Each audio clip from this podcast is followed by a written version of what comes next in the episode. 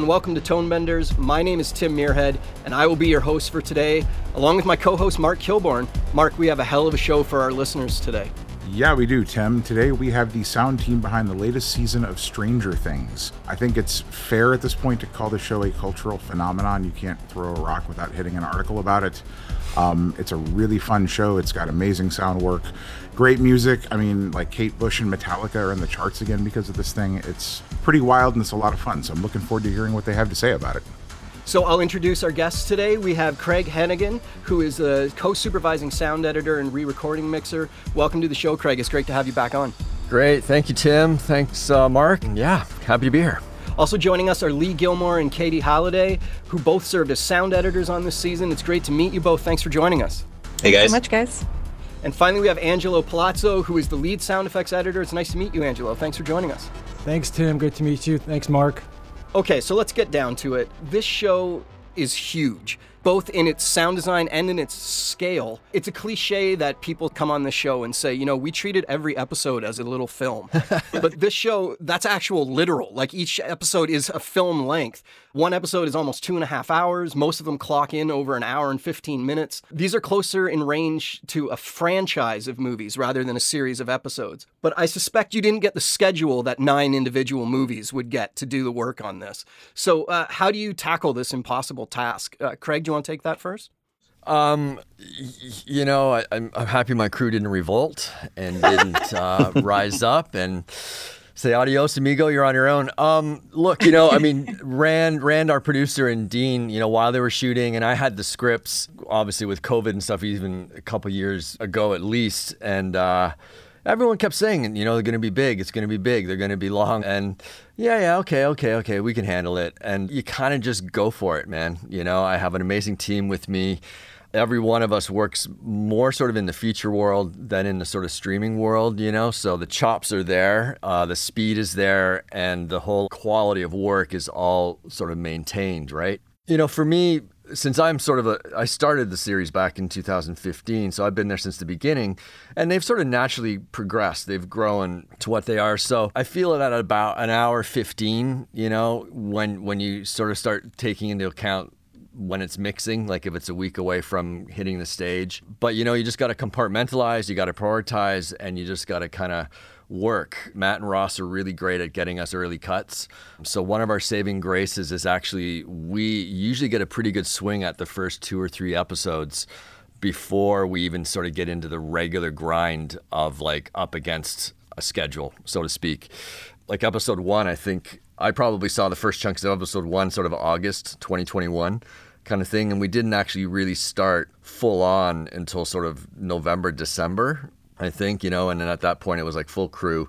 Uh, but I won't lie, you know, it was seven days a week for for months, and uh, it's just a testament, I think, to our crew and our team. And I'm just really proud of everybody's work, and everyone stepped up, and uh, everyone that's works on this show loves it. Like it's really, it's really a family atmosphere, and people just want to work hard on it. You know, so the framework that's been set up since season one, season two, and then bringing Angelo and Katie in in season three, and in this year Lee helped out on a, on a bunch of episodes as well.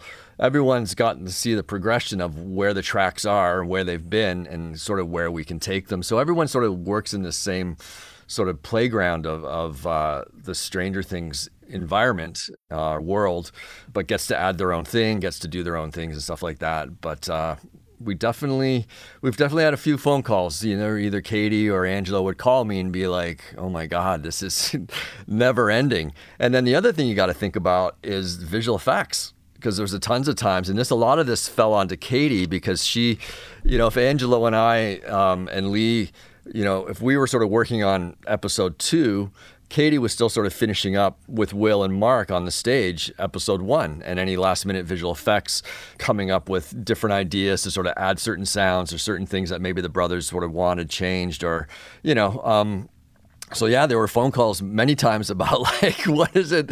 What is it going to stop? Like kind of thing, you know. But um, I know anyone else can chime in on their feelings on on sort of the the work the workload. But uh, you know, man, I think for all of us, if you're going to do it and you're working in sound, you kind of just really want to go for it. I know that's sort of always been my thing, you know, that I just if I if I'm going to work, I want to work and I want to be part of something that's is special is I want to be part of something that treats sound with the utmost respect, that gives us the room to play things. We've all been on projects where we, you know, kill ourselves on certain things and then it doesn't get played in the mix. This is not that show. This is a show where the Matt and Ross turn around and go, "Okay, what else do you have? What more can we add? What other things can we do?" So yeah.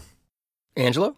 Yeah, that is a that is a pretty fun aspect of the show. There's so much respect and love and interest in the sound as far as just everyone involved in the Duffers. There's always this desire to keep pushing things up another notch. And it's so fun to work on something that is just such a challenge. There's so much design elements, but there's also like just really great traditional sound effects moments too that just really challenge you also and and this season was for me it was a lot of fun having a bigger team on bringing lee on and then another editor we had ken mcgill and dave grimaldi even helped out early on and it was fun to see what everybody was bringing to the table because um, i remember talking with craig it was like craig kind of was really open to everyone throwing in new ideas because i think maybe having been on from season one, Craig was like, let's see where we can take this now. And, and uh, so that was always fun. That was kind of open the floodgate to kind of just really go for it. Try out new tones, new, more aggressive sounds, more, there were a lot of jump scares, leaning into the horror, all the violence. Like, I remember when I first saw episode one, how it ended, I was like, oh man, this is going to be super aggressive. Are we really going to go there?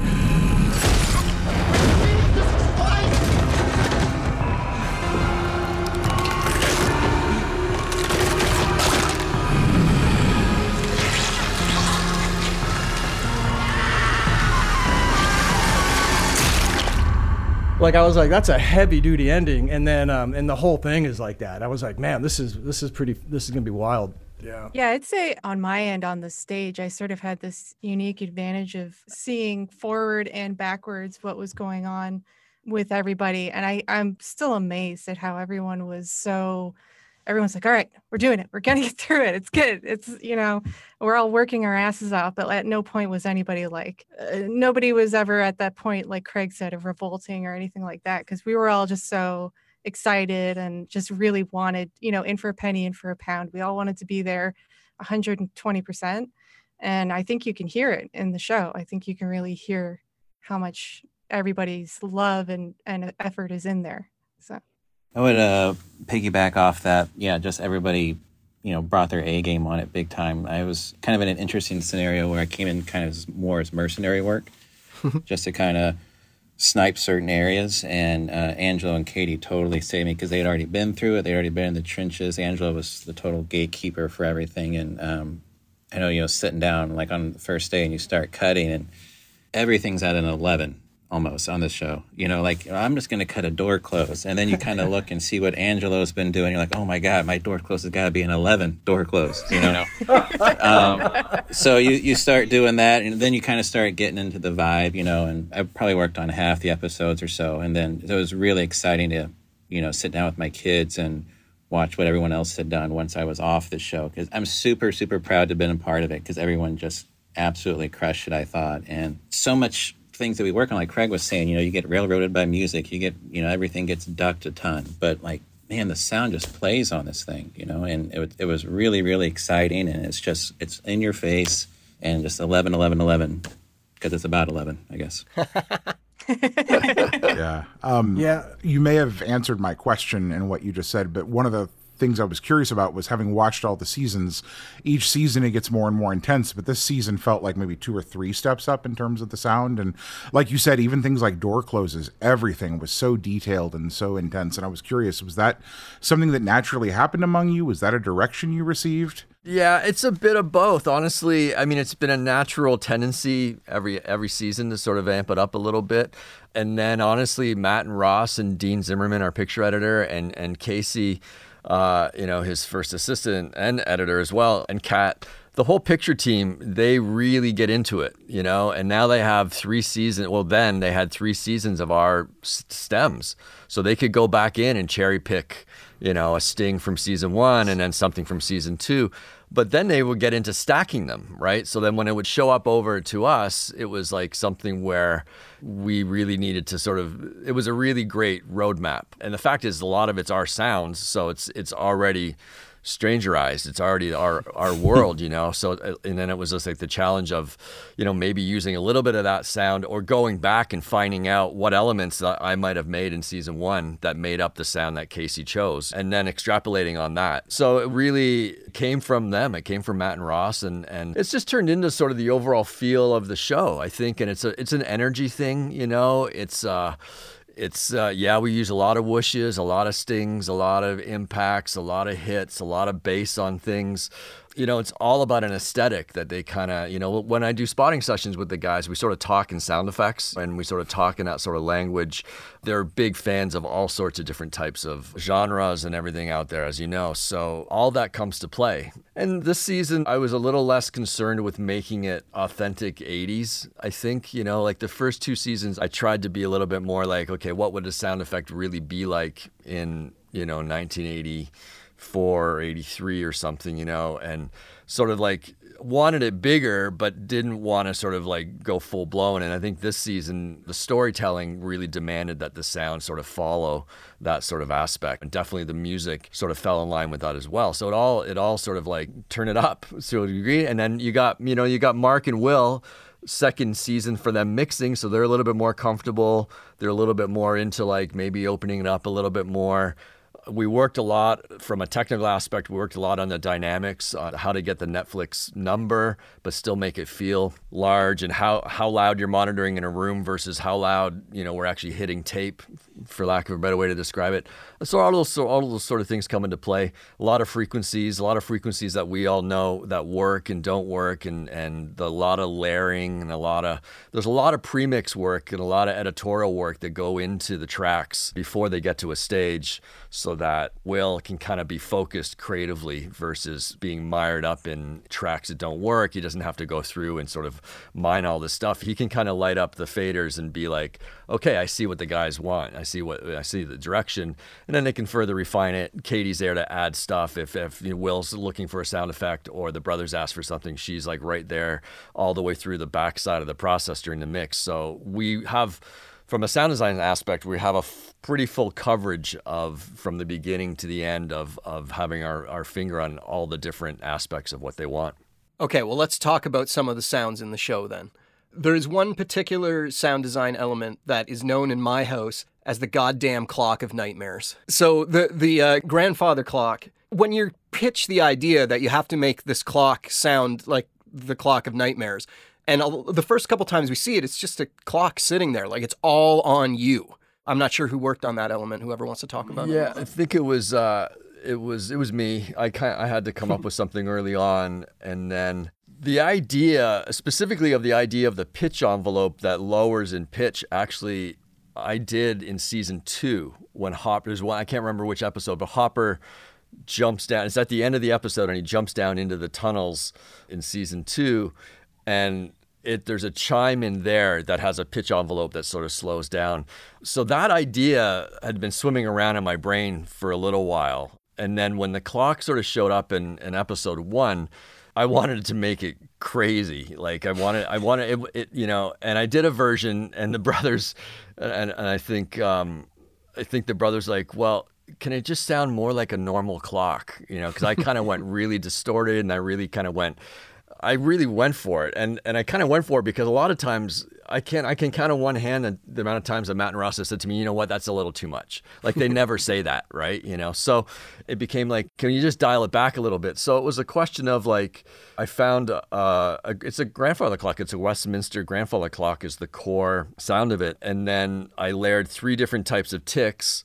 Um, one sort of sat in the center, and two sort of sat on the left and the right. And then the actual chime or the gong, for instance, was the gong from the Westminster clock, and then I, I, pitched down maybe six semitones, and then I pitched another version down that had the pitch envelope, so it would slow So every time it would gong, it would slow down until it hit the next gong. And then the big thing for me was how to make it feel older, how to make it feel more Stranger Things, how to just make it feel creepier.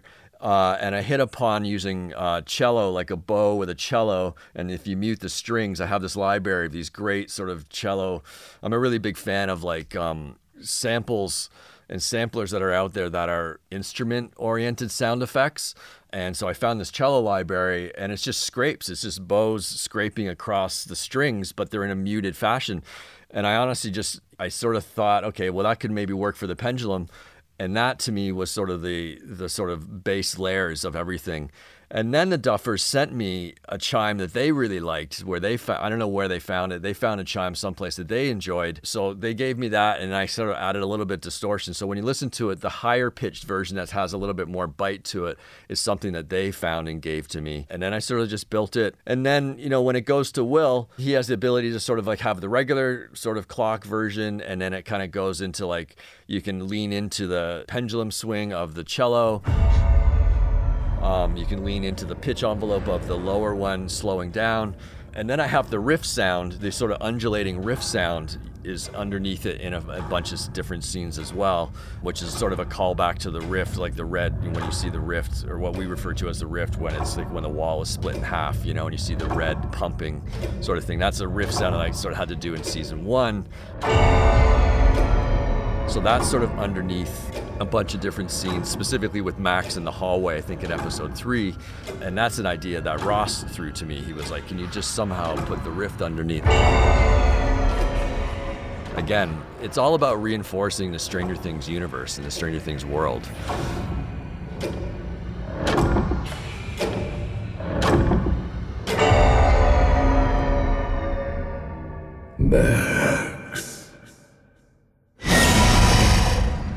That was kind of the elements and i kind of went back a little bit but it wasn't it wasn't like we had to try 15 different versions. It was something that was you know i think we hit upon pretty simply pretty easily on on some levels. I think there was a little bit of a moment and i know that katie and i were sort of like how are we going to figure this out? Because she was on the stage saying you know the distorted stuff is not really working but it needs to maybe be a little bit more simpler. So i just reworked up another one quickly and by the time we get to fred in episode two, it sort of settles into like the elements that you're sort of used to hearing, you know. Well, now it's, it's become a oh, TikTok. Oh, go ahead, Angelo. no, I was just saying it's become like a meme in TikTok now. It's like yes. it's taken on a whole life of its own now. I was told, telling Craig, I was like, this thing's this thing's become part of the culture now. It's like it's embedded in social media. It's pretty funny. Yeah. Well, yeah, it's been a meme, and I've also seen articles about fan theories that Vecna was there all along yeah. because they've heard chime-like sounds yeah. in past right. seasons. Right. So there, yeah. So that that actually is somewhat true-ish, but uh, you know, I certainly didn't have a timeline of like, okay, and starting in season one, but Craig, you got to think about this clock that's going to show up in season four. Nobody, nobody talked to me about that, but there was definitely things in the music that had. I think there's one in episode one when when Will falls off his bike. You hear a chime. You hear another chime in Billy in season three. You definitely hear the chime gong with Hopper in the cave. I think that's kind of cool that people pick up on those sort of things. It's kind of like that, you know, if you play Led Zeppelin, Stairway to Heaven backwards or something, right? You're going to hear other sounds or something. So, yeah, I mean, did they hear it or didn't they hear it? We'll never sort of know. Well, it's a testament to the popularity of the show that people are watching it so much that they are catching on to these things. Mm-hmm. So, another moment in the show that I thought was a really cool sound moment is uh, I believe it's in the last episode of season four Yuri, the uh, Russian pilot, has sabotaged his helicopter and he's trying to start it and it's making these ignition sounds that actually sound a bit like the Millennium Falcon in some ways. But uh, he then stop they tell him to stop and he says that it sounds good and vocalizes what it's sounding like. On contrary, those noises you hear that it's very good sign. That locked you into kind of the direction you had to go. That's Angelo. Uh, that's, well, that's, all Angelo. Yeah, the Yuri airplane stuff was uh, I, with that helicopter thing. I yeah, I had to kind of go and go by what he was vocalizing, and then that whole that whole scene as far as as well as the first plane was uh, really just some old school hard hardcore sound effects editing. Really, it was it was not a lot of processing with that stuff. It was like listening to lots and lots and lots and lots and lots and lots of sounds and going through like World War II planes and then uh, biplanes, all these different types to find the right elements. And uh, with that one, I did find uh, I think it was a P-51 plane from the like 1930s or 40s, and it had it had this sort of and, and I, I was always trying to keep it airplane based. Nothing like I wasn't trying to I didn't want to I didn't want to like dig into like other type of vehicles, so I was trying to base it in that world and yeah, so I you know I found some some stuff that was working really nice, and, and the whole thing with with Yuri's my whole idea was to keep make his planes sort of an extension of his character, you know, because they're unpredictable, they're they're not trustworthy, they're like they malfunction, they're kind of quirky, they're kind of fun. So it was to me was everything about his vehicles was kind of a part of him. That's what I was think how I was thinking about it. So I was trying to make it fun, trying to make it funny, and and and you know this these vehicles are his one opportunity to, to control the environment you know so he can kind of set the tone. So i was it's kind of fun to kind of make the thing backfire and find you know get the inertia starters and all that.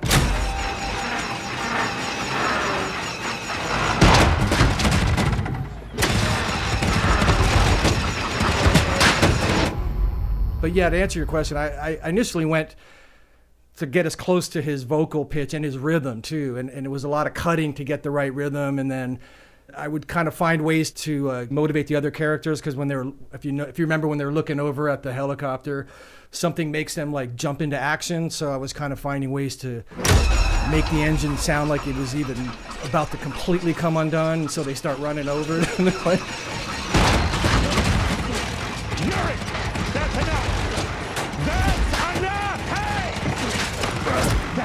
think you're doing? Get your hands off me, potato head. Yeah, it was a lot of fun. And with the airplane was a similar thing. I remember Craig and I were talking about it because we first got the scene. It was really just Yuri cranking the, the wrench and then bang, finding a spot on the hull to bang.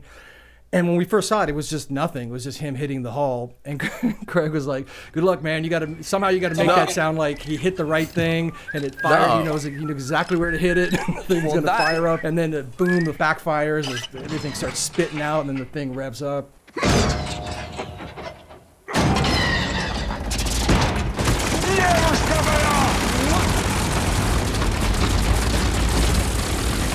I actually had a, so much fun doing that because for me, it was also a moment during the show where there's so much design and creatures and upside down and jump scares and let's just cut this and make it like really fun and, and all that. So that was a, a fun thing. And then Lee also helped out on the airplane because uh, Lee got the whole back end of that. It was so, it was really fun to, sort of get it started and then hand it off to Lee. And he took it from when the plane nosedives and, and just begins its descent to crashing. And you could probably talk about that, Lee, but he Lee did such a great job on that. It was, and it was also some fun humor in, in all the sounds that we put in there. It was a good time. Yeah, uh, on the plane crash, bottom line is just try to make it fun. You know, I try to uh, make sure that like every sound that's in there is intentional not try to have too much filler and that everything's trying to tell a story point. And then uh, I do like a lot of pitch ramping on stuff just to try to, you know, make it fun, basically. Have a lot of beats and just not have it be a wall of sound and have it just kind of be as much musical as you can for crashing a plane into the tundra.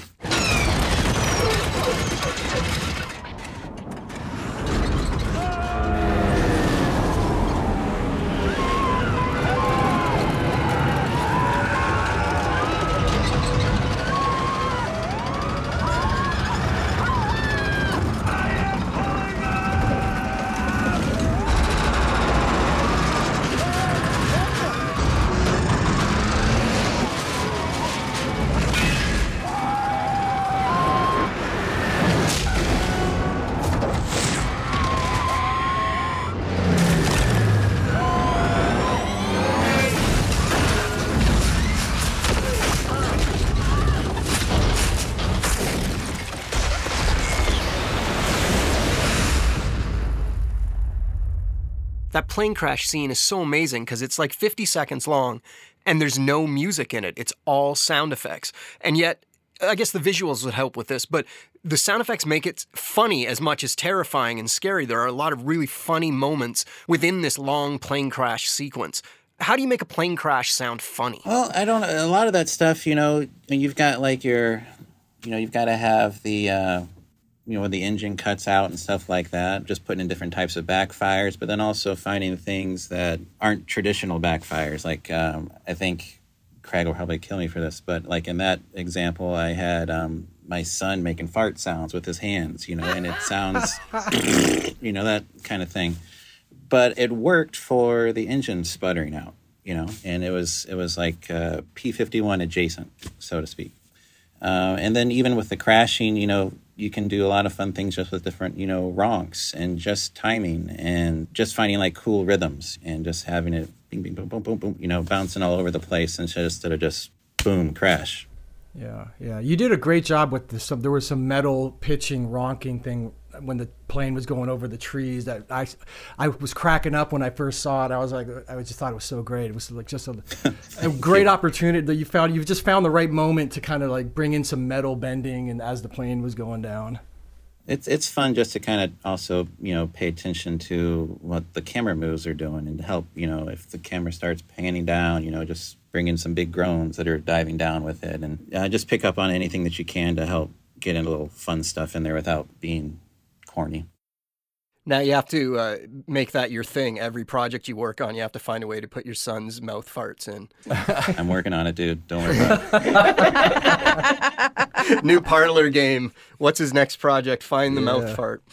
Katie, so you were on the stage for most of this. Uh, what was the schedule like on the stage? Because these are huge, and I'm assuming uh, it was a, a, quick, well, not quick mix isn't the right thing, but compared to other 2.5 hour mixes. yeah, no, it was, I mean, it was pretty quick. I mean, you know, we had a little bit more time than I'd say you'd have for like a typical TV show, but it was still like we felt it for sure. And there's just, you know, it's not two and a half hours of people chit chatting, it's two and a half hours of crazy stuff happening. And at least for that episode, we knew nothing else was coming after it. But for earlier episodes, like seven, where it's like, this is an hour and a half and then we have four more hours coming down the pipe after that. That was pretty daunting but yeah some somehow uh somehow we got through it. Uh, i think you know just getting to work closely with with Mark and Will and the Duffers on the stage. It was really awesome because I think it kept us energized to have that sort of excitement and sort of determination to make everything a moment, make everything. And Will would kind of send me on my way to do things like that as well during the mix, where it's like, you know, I'm going to tackle this, make this little spot a moment, try to find me something to like try i'm trying to think of a moment you know things like that especially like when you're on the stage like craig said the visual effects are updating the music's coming in like final music we're putting it all together and it starts to take on its own shape in a different way where we start you know will and mark will both start sort of sifting through everything and like fine tuning it and then sometimes either the duffers will suddenly have an idea or mark and will will be like oh you know, I think this moment needs a little bit more texture for this, or I think that we need to pull everything back for this and sort of give it some air and things like that. So it was really cool to sort of sit with them and, and go through that and also sort of have the duffers there to to give their notes and constantly be like horrified by what I would bring back because they would always the a big thing with them is always they wanted gro- more gross stuff or more disturbing stuff. I think the big one this year, Craig knows. Well, I think all you guys know, but the the scene in episode four where Victor Creel is talking about World War II and how he sh- shelled this house and uh, he sees visions of this baby screaming in a burning cradle. And Matt was like, you know, it's kind of just sounds not disturbing enough. Like, I really want that baby to be distressed and it's not it's not enough. And I'm like, okay, well, let me look and see what I can do. and so I found a bunch of different things, but I landed on um, a baby gorilla that was nursing. And, you know, just like regular babies, human babies, they sort of scream and cry and vocalize a lot. And it, for some reason, just sounds horrific. I don't know why. so I put that in. I ordered it shelling.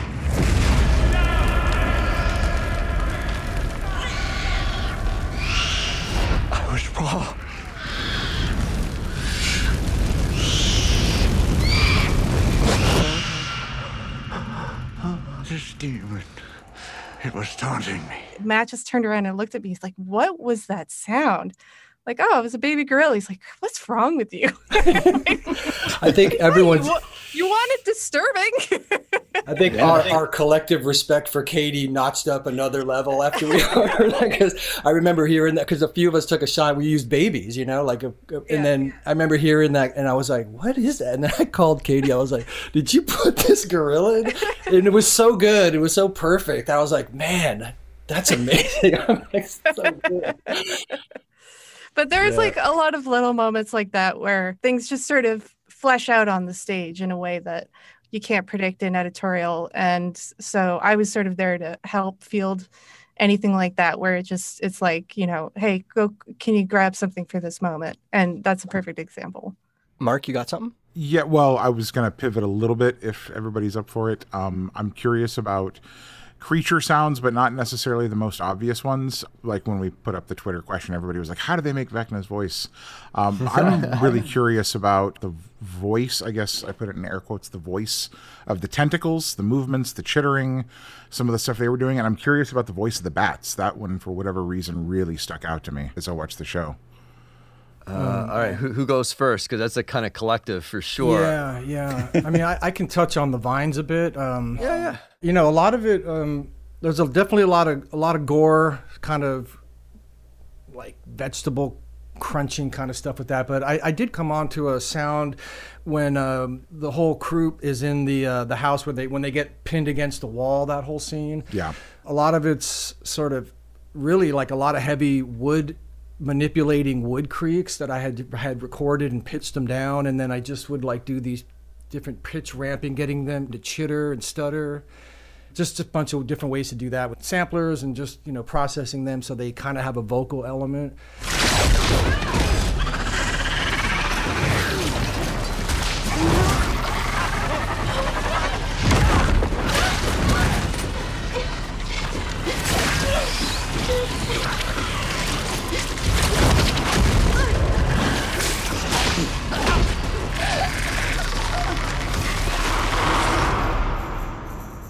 Ended up working out really great because I would just sort of like I would sort of map it with the moves, you know, as it would like just as it flew by, I would get these kind of deep wood tones and blend it with the gore. The way it kind of ended up was I was going for like a vocal element in there. And one thing with this season, there was a lot of opportunity to bring pitch and tone into all the design, which you know, as sound designers, we kind of avo- we have to kind of avoid that a bit because it conflicts with music. But there were these long stretches all season where it was just like 10 minutes almost it felt like of just sound design like i mean that's from the clock to the creature stuff to the to the horror tones and the I, I mean i remember craig and i were talking i was like man there's like there was like this one scene was like eight minutes of no music and it was like just all all the designed with the tones and stuff. So when it came to creatures, I I knew I could kind of I could kind of go into that territory and we'd be all right with that. the great thing about Lee and I have been talking about getting him on Stranger Things since season one, probably, and finally schedules were able to work. And one of his first things that Lee jumped on was sort of a you know taking a swing at the demo bats. So Lee, if you want to talk a bit about sort of your process with that, and then I can kind of follow up with sort of my thoughts. Uh, yeah, uh, day one, uh, Craig said, make all the bat vocals, and I freaked out. So, Welcome. um, yeah, he's like, uh, take a stab at the vines and take a stab at the bats, and um, it was uh, no pressure, just because he set the bar so high with all the creature vocals uh, on the first three seasons. So it was, it was a challenge in the fact that you wanted to, you know, like, oh, here's my chance to bring something new, but you're also in a universe where it all has to play off each other. It has to feel like it's from, you know, connective tissue, that they're all upside down related. Uh, as far as, uh, and then we, t- you know, I did a pass, Craig did a pass, Angelo did a pass, and then it just kind of all got Frankensteined into what you ended up hearing. So these guys definitely, you know, contributed a ton to that. As far as the bats go, it was a lot of, we've got like these uh, crazy parrots in Burbank that show up every now and then. So it was a recording of some of those gray parrots, uh, some of the stuff that uh, Craig had already made from previous seasons, just to kind of give it that connective tissue that we were talking about. The real money sound with the demo bats, besides the gray parrot, barn owls, that kind of thing, I found a uh, some recordings of a duck call being blown through mud, and it, it just added that kind of phlegmy back of the throat, you know, sound, and just trying to make sure that it didn't sound like sound effects. So this sounded like this was all, all these sounds were coming from like one mouth source. And as far as the vines go, Craig and I did the last Terminator movie a couple years ago, so we really did a lot of kind of liquid metal body horror type stuff through that that we kind of used as a jumping off point and really tried to make things slimy and gross but without sounding too wet if that makes sense. Wet without being wet because just wet by itself just doesn't feel that powerful and that tentacly and viney and stuff so just try to make things more slimy than wet you know like a lot of mud we did a lot of recordings that I used of just like refried beans coming out of cans and that kind of stuff. And then a lot of the bat vocals that, you know, I sent off my first batch to Craig and he's like, ah, you know, it's not hitting the pocket yet. But we were able to use the rejected bat sounds as kind of vocal sweeteners for the tentacles when they're retracting. And that really brought him to life just to kind of give him a little vocal element, like Angelo was saying with the chittering that he did on his passive stuff. It just starts to make him pop instead of just being like slimy arms.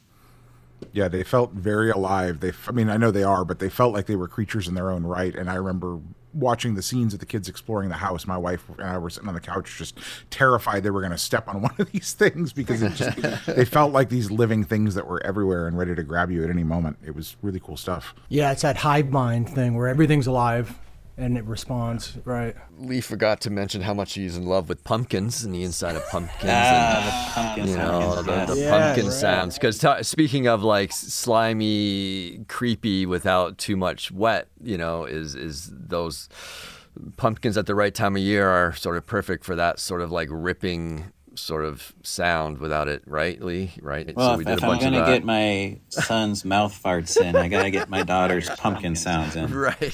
So, like, um, Yeah. we went out to like Yeah, those were great. we went out Just to being a Underwood good Farms. yeah, you're being a I good know, father. We went out to Underwood Farms like gosh a couple of years ago, and um, you know like the pumpkins start decaying. So I'm like, man, I'm going to try to record these, and the pumpkin stuff's great because it's got this uh, cavity feeling to it. You know, and it's it's not just you know I'm gonna squish tomatoes in my hands or whatever. It's actually got like oh that feels like it's internal and it's sound got to it. like um, these sinewy rips when it starts pulling the husk. I don't know what you call it, hull, pumpkin hull. So those kind of things were like really great for like when the tentacles were like coming out of Vecna's back or you know injecting back into his back. That was a lot of my daughter's uh, pumpkin sounds. Cool. That's great. And then So- demo, so- like oh, demo bat ahead. vocal, sorry, the demo bat vocals and stuff. I mean, my pass of that stuff was concentrating on some of the closer, the close up ones. My go tos for those sort of things are sort of cappuccino makers, and I have a really great. I'm in the middle of a renovation here at the house, so I have a lot of really 1960s style closet doors still, the, the roller closets, and the things that they roll on especially back then, the, the plastics have hardened. The the sound has just changed so much. So I kind of and I've been thinking about this sound for a couple seasons. And I finally figured out a place to use them, which was the demo bats. I'm a big fan, as I think everyone here is a big fan of like performing. If you're going to record something, you want to get that performance, kind of like what Lee's mm-hmm. talking about. The sound in the pumpkin it gives you. You don't have to manipulate that much further than a good recording of it because it's got it right. You know, it's that whole philosophy of how to capture and record sounds that kind of emote something right away. And for me, that this little closet sort of I could perform these sort of chittery things without having to do too much work, you know, within Pro Tools uh, for them. And I think that, and, and then I know that when Angelo heard a bit of that, that sort of inspired him to sort of go record a few things around his house. I think all of us sort of like get inspired by how much you hear someone else do something in the world. Like for me, it's like listening to what what everyone here does in Stranger Things makes me proud on some levels because I didn't have anybody in season one, you know, um, that I was sort of bouncing a lot of ideas off of as much, as much. You sort of look from then to now, and it's just like I get inspired by what what everyone here does, you know, and then that sort of turns me on to something, or I hear Angelo do something, or Katie does something, or Lee, and it becomes like you, you sort of feed upon this sort of thing, you know, and and uh, and the demo bats was definitely something that was was that sort of world of like, oh, Lee did something really cool here, and then Angelo did this little sound. I'm gonna pull a cappuccino maker sound that I really like. We're gonna layer them together Uh, Angelo does a whole pass of bat wings and stuff in sound particles. I think Lee did some stuff as well with the bat wing, like with all the wings flapping around. I know I did a lot of work in there as well, and then panning it all before it even gets to Will, knowing that he's going to take it to another level. It's just the team is really firing on all cylinders when it comes to sort of scenes like that.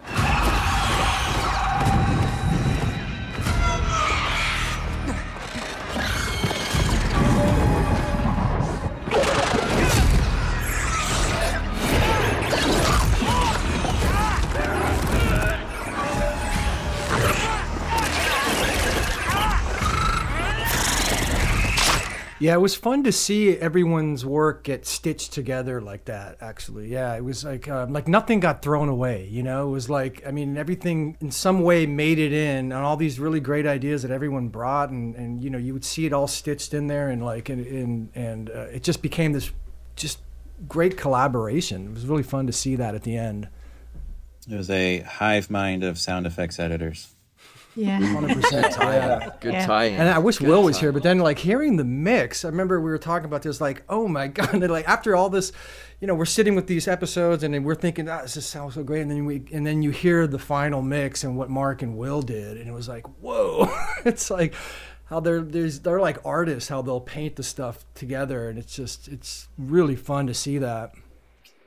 I wouldn't Well- want to speak on Will's behalf, but but I do know just from watching him, it was really it's really cool to see how, you know, like the Demobats is a great example where there's all this wonderful work, and he just sort of taking that with all the elements together, finds a way to give it its moment and sort mm. of make moments out of every single pass of like every every shot has its own little you know or scene has a rhythm and a moment that he's able to sort of carve it out and give it justice, which is such an exciting thing to see an effects mixer do. Well, we've used up a, your entire lunch hour now, so thank you very much for talking with us. Uh, congratulations on the success of the show and uh, the kind of universal acclaim your work has done. I loved the moment in the last episode where Max is in the prom room and the balloons start exploding blood. I nearly crapped my pants the first time that happened. uh, there's a million moments like that that I wanted to talk to you about, but uh, I don't want to take up any more of your time. So thank you very much. It was great speaking with you, and I hope we can have you all on again sometime soon. Great. Thank you all. Thank you, Thank you Tim. so much. Mark. Well, that wraps up part two of our Stranger Things coverage. If you somehow missed part one with the dialogue team on the series, do yourself a favor and go to the episode before the one you are listening to, number 194, and check it out. It's a super fun talk. I'm a big fan of Stranger Things, and these episodes sounded so great because one of the crew on the series actually edited and mixed these episodes for us. Corey Pereira, one of the guests on the dialogue focused episode, kindly helped us out with these. Thank you, Corey. That was so great of you. Corey took me out for an epic Mexican food dinner when I was last in Austin, so in addition to helping out on these episodes, I will forever be in his debt for that great food. Stay tuned for next week when we have another great episode with the sound team from Moon Knight. It's another can't miss episode. Well, until then, I've been your host, Tim Muirhead. Thanks for listening to Tone Benders. One thing you can do to help us out is spread the word. Tell anyone you know that works in sound or is interested in it. We'd really appreciate it. Okay, catch you next time. Tone Benders is produced by Timothy Muirhead, Renee Coronado, and Teresa Morrow. Theme music is by Mark Straight. Send your emails to info at tonebenderspodcast.com. Follow us on Twitter via at the Tonebenders and join Tonebenders Podcast on Facebook. Support this podcast. You can use our links when you shop with Amazon or B&H, or leave us a tip. Just go to tonebenderspodcast.com and click the support button. Thanks for listening. Are you looking for more audio related podcasts to listen to? Tonebenders is part of the Audio Podcast Alliance, featuring a hand picked selection of the very best podcasts about sound. Be sure to hear the latest episodes from our friends in the community at audiopodcast.org.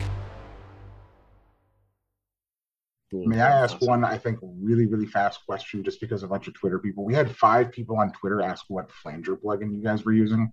Because I guess they just love the sound of that for some reason. Is that like, can you give a five second answer to that? The, what flanger? Yeah, I I, think- imagine there's probably nothing special. I just, I No, know it- that I- coming up.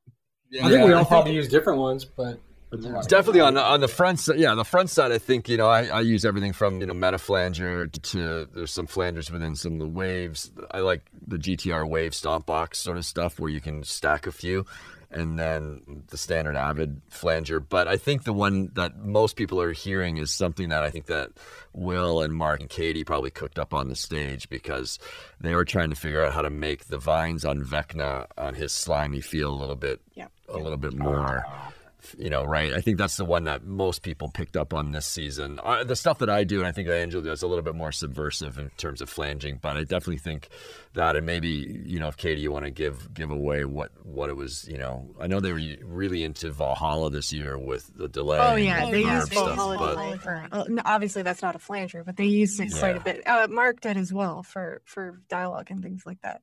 Right. Um, as far as the flanger, I mean, Will brought it up to me, and that's one of again one of those things where it was like he would give me something and I'd take it and run with it, and he's like.